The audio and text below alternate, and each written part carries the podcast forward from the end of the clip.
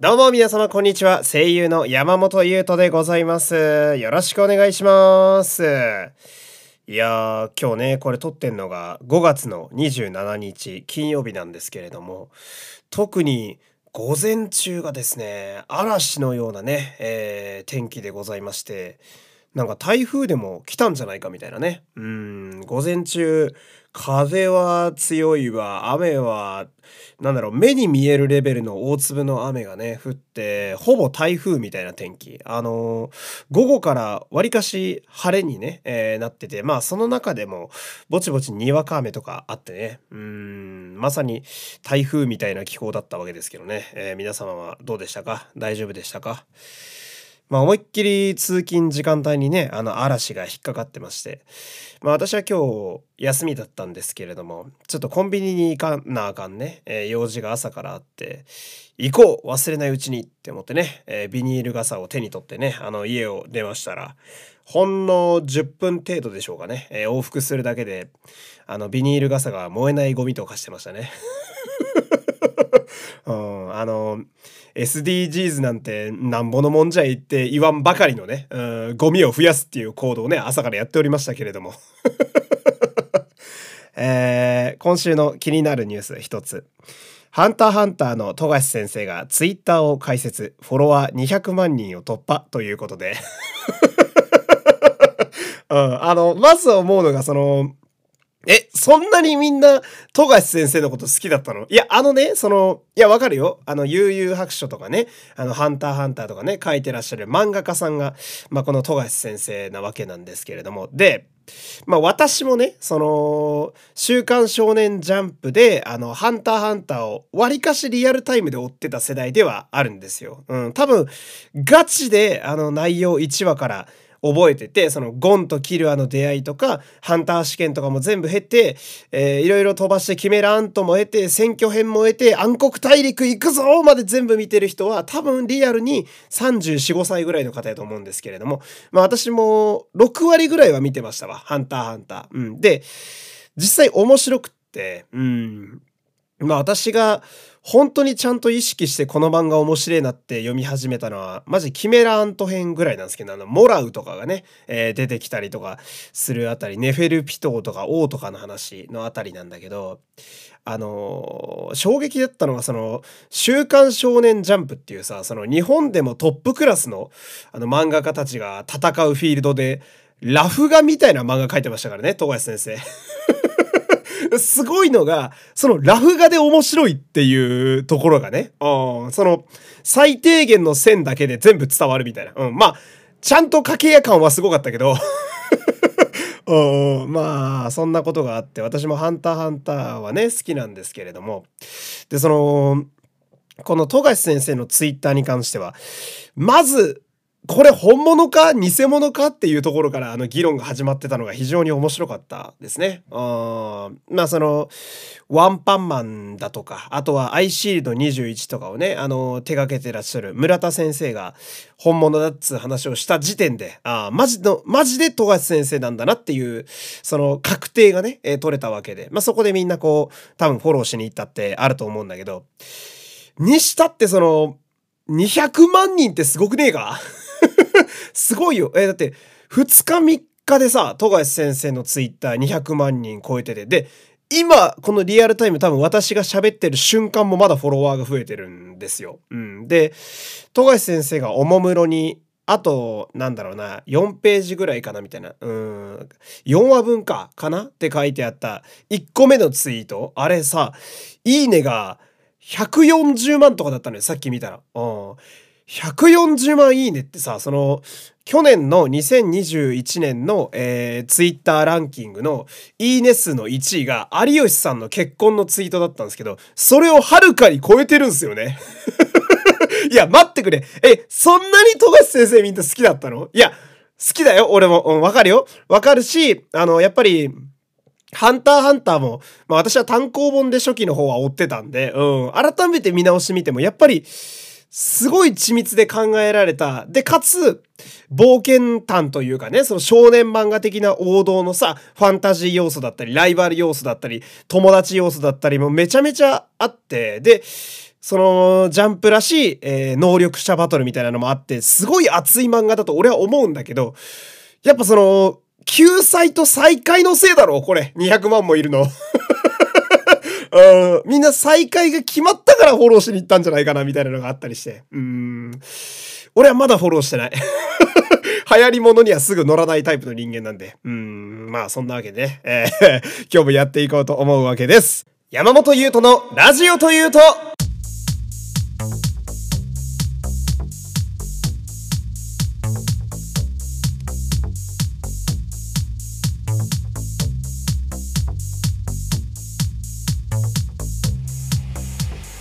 改めまして皆様こんにちは。声優の山本優斗でございます。熱い推し語りに定評がある私がラジオで飯を食うことを目標にお届けする山本優斗のラジオというと第28回配信です。よろしくお願いします。まあ昨日ですねあのー、まあ台湾発の音楽サービス KKBOX さんでもねえー、このラジオの配信が開始されたというね話をしたところなんですけれどもあのー、すげえ嬉しかったのがですね私のツイッターのアカウントにですね、えー、どうやら台湾のフォロワーの方が、えー、いらっしゃったみたいで早速昨日その KKBOX さんで配信開始しましたっていうね、えー、ラジオアップしたらおめでとうございますとねいただきましてメッセージを。うんいやこれめちゃくちゃ嬉しかったっすね。うんなんだろうねあのーやっぱなんだろう「おめでとうございます」とかさなんか「ありがとうございます」とかさ「、あなたの〇〇が好きです」みたいな、うん、ラブコール。うんまあでもここには俺は全部愛がこもってると思うんだけどね、うん、今大地真央さんが「そこに愛はあるんか?」ってね聞いてきてると思うんだけど。あれ大地真央さんだってたよね確かね、うん、まあそれはいいんだけどさ。こういうやっぱ愛のこもったメッセージは嬉しいもんですよね。うん。で俺は本当まあ今の時代なんて言うのはさ結構著名人の方だったりねあとは、まあ、ネットでこうファンを増やす方 VTuber の方だったり YouTuber の方とか、まあ、私のようにこう、まあ、こういう声優とかもそうですけど結構エゴサでさ、うん、エゴサーチでさまあ、自分を好意的にね見てくださってる方のとこに直接いいねしに行くとかってよくあったりするわけなんだけどまあ私もたまにやるんだけどそういう時にこうまっすぐこの人の〇〇が好きだとかねあこの人のこれに救われたみたいなメッセージ置いとくとねあめちゃめちゃ救われるんですよねあれって。うんすげえ心がなんかこうなんだろうあったかくなるというか。ラブは世界を救うんですよラブですよ皆さんもっとラブをまき散らしていきましょう ラブに対して撒き散らすという単語を使ったのは多分俺が初めてなんじゃないかなと思うんだけれども、えーえー、皆様からのね、え私へのラブもね、え、お待ちしておりますんで。という感じでございましてね、え、本日も最後まで賑やかにやっていこうと思います。えー、お付き合いよろしくお願いします。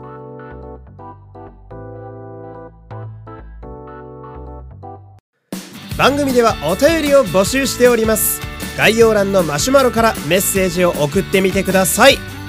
Twitter でのつぶやきもお待ちしております。番組ハッシュタグは「ハッシュタグラジオ」です。ラジオの「お」は山本優斗の「優」の部分です。俺様とお前らでラジオ作っていこうぜ。お待ちしております。山本優斗です。よろしくお願いします。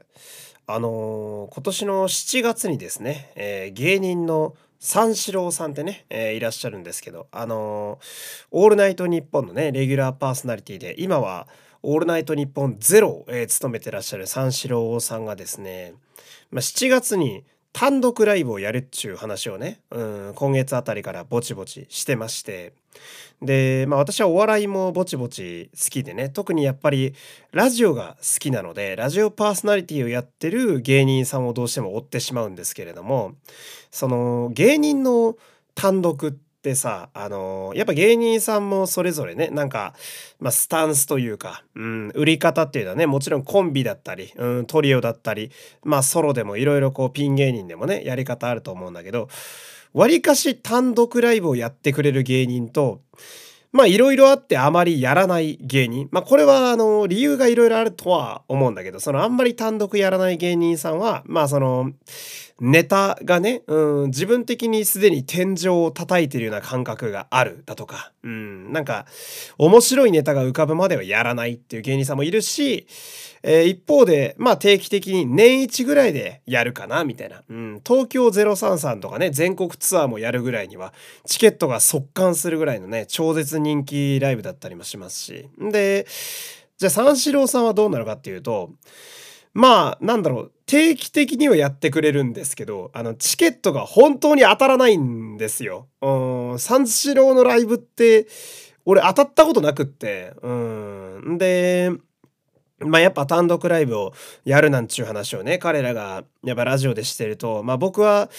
彼らの割と漫才が好きなので、漫才絶対生で、一回はちょっと三四郎の漫才見てみたいなっていうのがあるわけですよ。うん。だから、まあラジオでこう告知を聞きながらね、ああ、7月か。ちょっと久しぶりに応募してみようかなとか思ったりなんかして。うん。で、私は三四郎が好きになってですね、そうだなまあ、5年ぐらい経つのかな？2016年ぐらいに初めてラジオを聞いて面白いなって思ってそこからずっと聞いてるような感じでね。まあ主にラジオをメインに。うん。とりあえずラジオは全部網羅してる感じ、うん、お二人がゲストで行く回とかも全部他のラジオとかも聞いてであとはですね、まあ私の家のカレンダーがね、今はあの三四郎のカレンダーを使っていて、うん。で、あとは、まあ生配信とかもね、ぼちぼちやっぱゲストで三四郎って呼ばれたりするわけなんだけど、まあそれも見てみたりだとか、うん。あとは、まあグッズで T シャツがね、去年だったかな、出たんだけれども、あの、胸元に三四郎の2人がね、デフォルメされた絵がこう刺繍されてるすげえ可愛い、えー、普段使いしやすいシャツがあるんですけど、これを本当に普段使いしているという 私あのヒプステとかね、あと Creepy Nuts のパーカーとかもそうですけど、そのライブグッズ的なものを普段使いしちゃうタイプの人間なので、うん。で、まあ、その程度ぐらいには三四郎さん好きなんですよ、私。うん。で、まあそんな、まあ推し芸人である三四郎さんが、まあ久しぶりに単独やってくれるというわけでね。うん、まあこうチケット応募してみるかっつって、うん、応募してみたわけですよ。うん、そしたらさ、いや、初めて当たったのよ。うわ、当たってんじゃんと思って。ああの、まあ、今回のね、応募のやつは、ロー、チケットピアか。チケットピアで応募だったんですけど、第3希望まで入れられるんですよ。うん。で、えっ、ー、と、三四郎のライブ今回が土日だったんだけれども、えー、まあ、土曜日に1回。で、日曜日に2回ある。午前の、あえっと、昼の部と夜の部みたいな感じであって、で、第3希望まで入れられるから、3公演あったら全部入れるじゃないですか。んで、まあ、ちょうど5月27日、今日がですね、当落発表日でして、んで、まあ18時ぐらいに、えー、発表やっちゅう話やったんでね、ドキドキしながらこうメールなんか見たりなんかして、うん、したら、こう、スライドしていくとさ、うん、あれやだよね、あれ。みんなもこの、なんだろう、まあ舞台もそうだしさ、あの、お笑いライブもそうだしさ、あとは、まあ音楽のね、アーティストのライブだったり、まあイベントだったり、いろんなね、チケットが日本にはこうね、あの、争奪戦があると思うんだけれども、あの、当落のメールマジで嫌じゃない？あれ。その、受かってても受かってなくても来んの嫌だよね、あれね。なんかその、大学受験とかみたいなさ、俺、ほんと大学受験苦戦した人生だったから、めちゃめちゃ嫌で、あの、受かるか受かってないかがメールの一通だけでわかるってやつが。うん、で、しかもあれ、いやらしいのがさ、ローチケとか、そのチケットピアってさ、あの、懸命に結果書いてないじゃん。抽選結果のお知らせみたいな感じで来るじゃん。で、メール開くまでさ、その、上から3、4行目ぐらいじゃ、当落の結果がわからないようになってるじゃないですか。マジで心臓に悪いなと思って。うん。で、まあ、今回も来るわけですよ。うん、チケットピアさんのね、あーガーッと来て、よしっつって見て、で、ガーってスライドしてって。したらその、三四郎、えー、単独ライブ、道徳の日本団地っていうね、えー、ちょっとこう、固めの、硬派な、意外と硬派な名前ついてるんですけど、道徳の日本大使、その〇〇みたいな。で、第一希望、落選って書いてあって、第二希望、落選って書いてあって、で、第三希望、当選って書いてあって。で、スライドして、ああ、全部外れたかって思って、え、待ってっつって。あリアルにやるね、あれ、家で。うん。ああ、全部外れか。まあ、三四郎無理だ。えー、待って え、待って当たってない？みたいな。うん。当たってて、当たってて、うん。うん、いや本当は今日ね、ラジオ別のトーク用意してたんですけどね、うん、このトークよりもこっち先に喋った方がいいなと思ってね。うん、まあすごい嬉しいわけですよね。三四郎。俺生の三四郎会うの初めてで、うん。結構その三四郎さんがゲストで出演する回のあのお笑いライブとかも申し込んだりとかしたんですけど一回も当たったことなくってね。うん。4年ぐらい三四郎のライブとバトルしてるんですけど、初めて当たったっていう。うん。で、その、さっきも言ったけど、私やっぱ好きな芸人さんが、ラジオパーソナリティである率がすごく高いんだけど、で、そのラジオパーソナリティを務めていて、かつ、あの、単独でその芸人さんだけの、まあ単独っつうかイベントか、うん、そのラジオパーソナリティやってる芸人のライブイベントに当選するのが、考え直してみると、2019年3月のオードリーの武道館ライブ以来なんですよ。お3年ぐらい当たってなかったんだよ。おだから本当に、お笑いマジで縁がないんだけど、俺、チケ運が。おでも今回当たってさ、いやー、めっちゃくちゃ嬉しいなと思って。もう絶対グッズの T シャツ着てくわと思って。で、あとは、まあ、その、ヒプステとかと同じでさ、公式のその、グッズ、応援グッズ的なものがですね、三四郎も結構、なんだろう、割と普通に売られてるというか、まあ、完売もよくするんだけど、定期的に補充されるんで、いつでも買うことができるんですね。うん、これもファンにとっちゃ嬉しいんだけど、だから、まあ、キャップとかね、あタオルとかグッズ買い足して、えー、応援しに行きたいななんて思うわけなんだけどさ。うん。で、今こう、その三四郎のライブ当たったわと思ってさ、さっきあの iPhone のカレンダーに予定をこう入れるわけですよ。うん、何、日の何時から三四郎のライブとか入れるわけなんだけどさ、パッと見たらさ、うん、7月楽しみなことがすごいあって、うん、で、まあ、まずその今言った三四郎さんの単独ライブ。うん。漫才で来るかコントで来るかもわからない。うん。私にとっては全く予想できない。うん。でも絶対ゲラゲラ笑って帰るんだろうなっていう、うん。すごい楽しみなライブ。ようやく当てたお笑いライブ。うん。で、ヒプステね。うん、ヒプステミックステープっていうね、うん、横浜ディビジョン、渋谷ディビジョン、赤羽ディビジョンがね、あの、まあ、主人公になるスピンオフの作品。で、しかも、俺が見に行く回が、え、どついたれ本舗がゲストで来る回で、荒牧義彦さんに今年初めて会える回なんですよね。あそれも、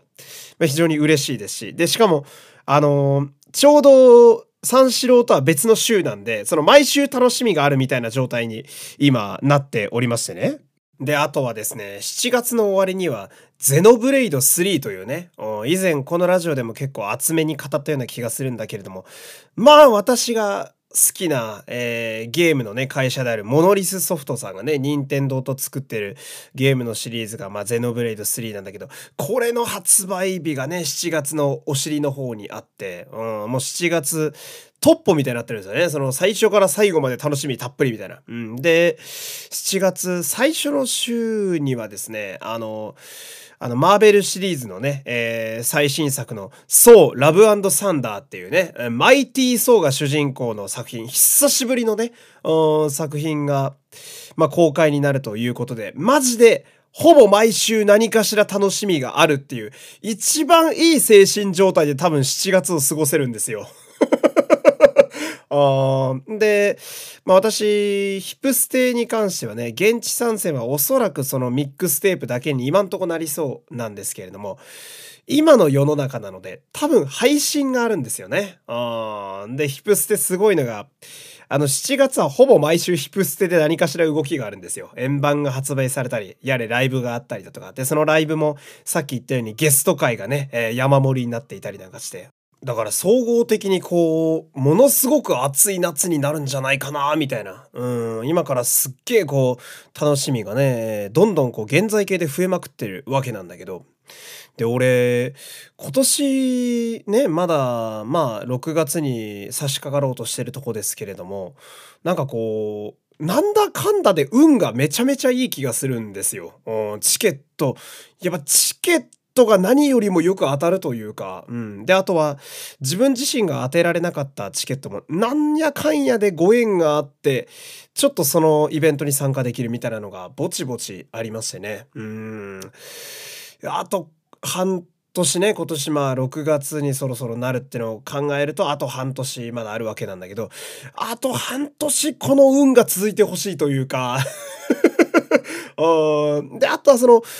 オーディションでもね、その、もっとこう、運が欲しいというか、うん、まあ、ここは実力もあるんだけど、まあ、この運にね、ちょっとあやかって、えー、今年は乗り切っていきたいという、えー、今日はそういうお話でした。山本優斗のラジオというと、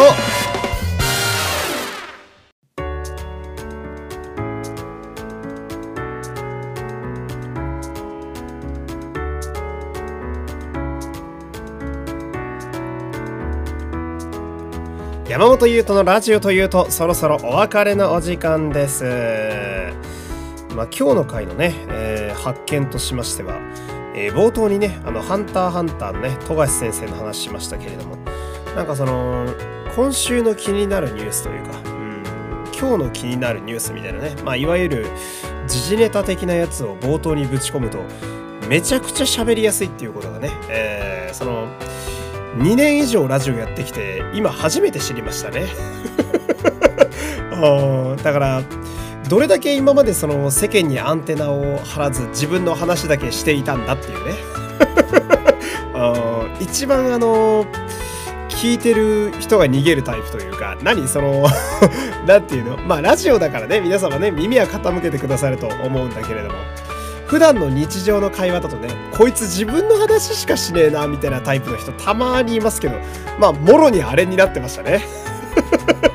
まあラジオというね、えー、場においてはねこれも許されたりなんかするわけなんですけど、まあ、これからこうぼちぼちね時事ネタも取り入れつつね喋っていこうかなと思ったっていうね、えー、今日はそんな感じの回でございました。というわけでね、えー、今日も最後までお付き合いありがとうございました。お相手は山本優斗でした。また次回、さよなら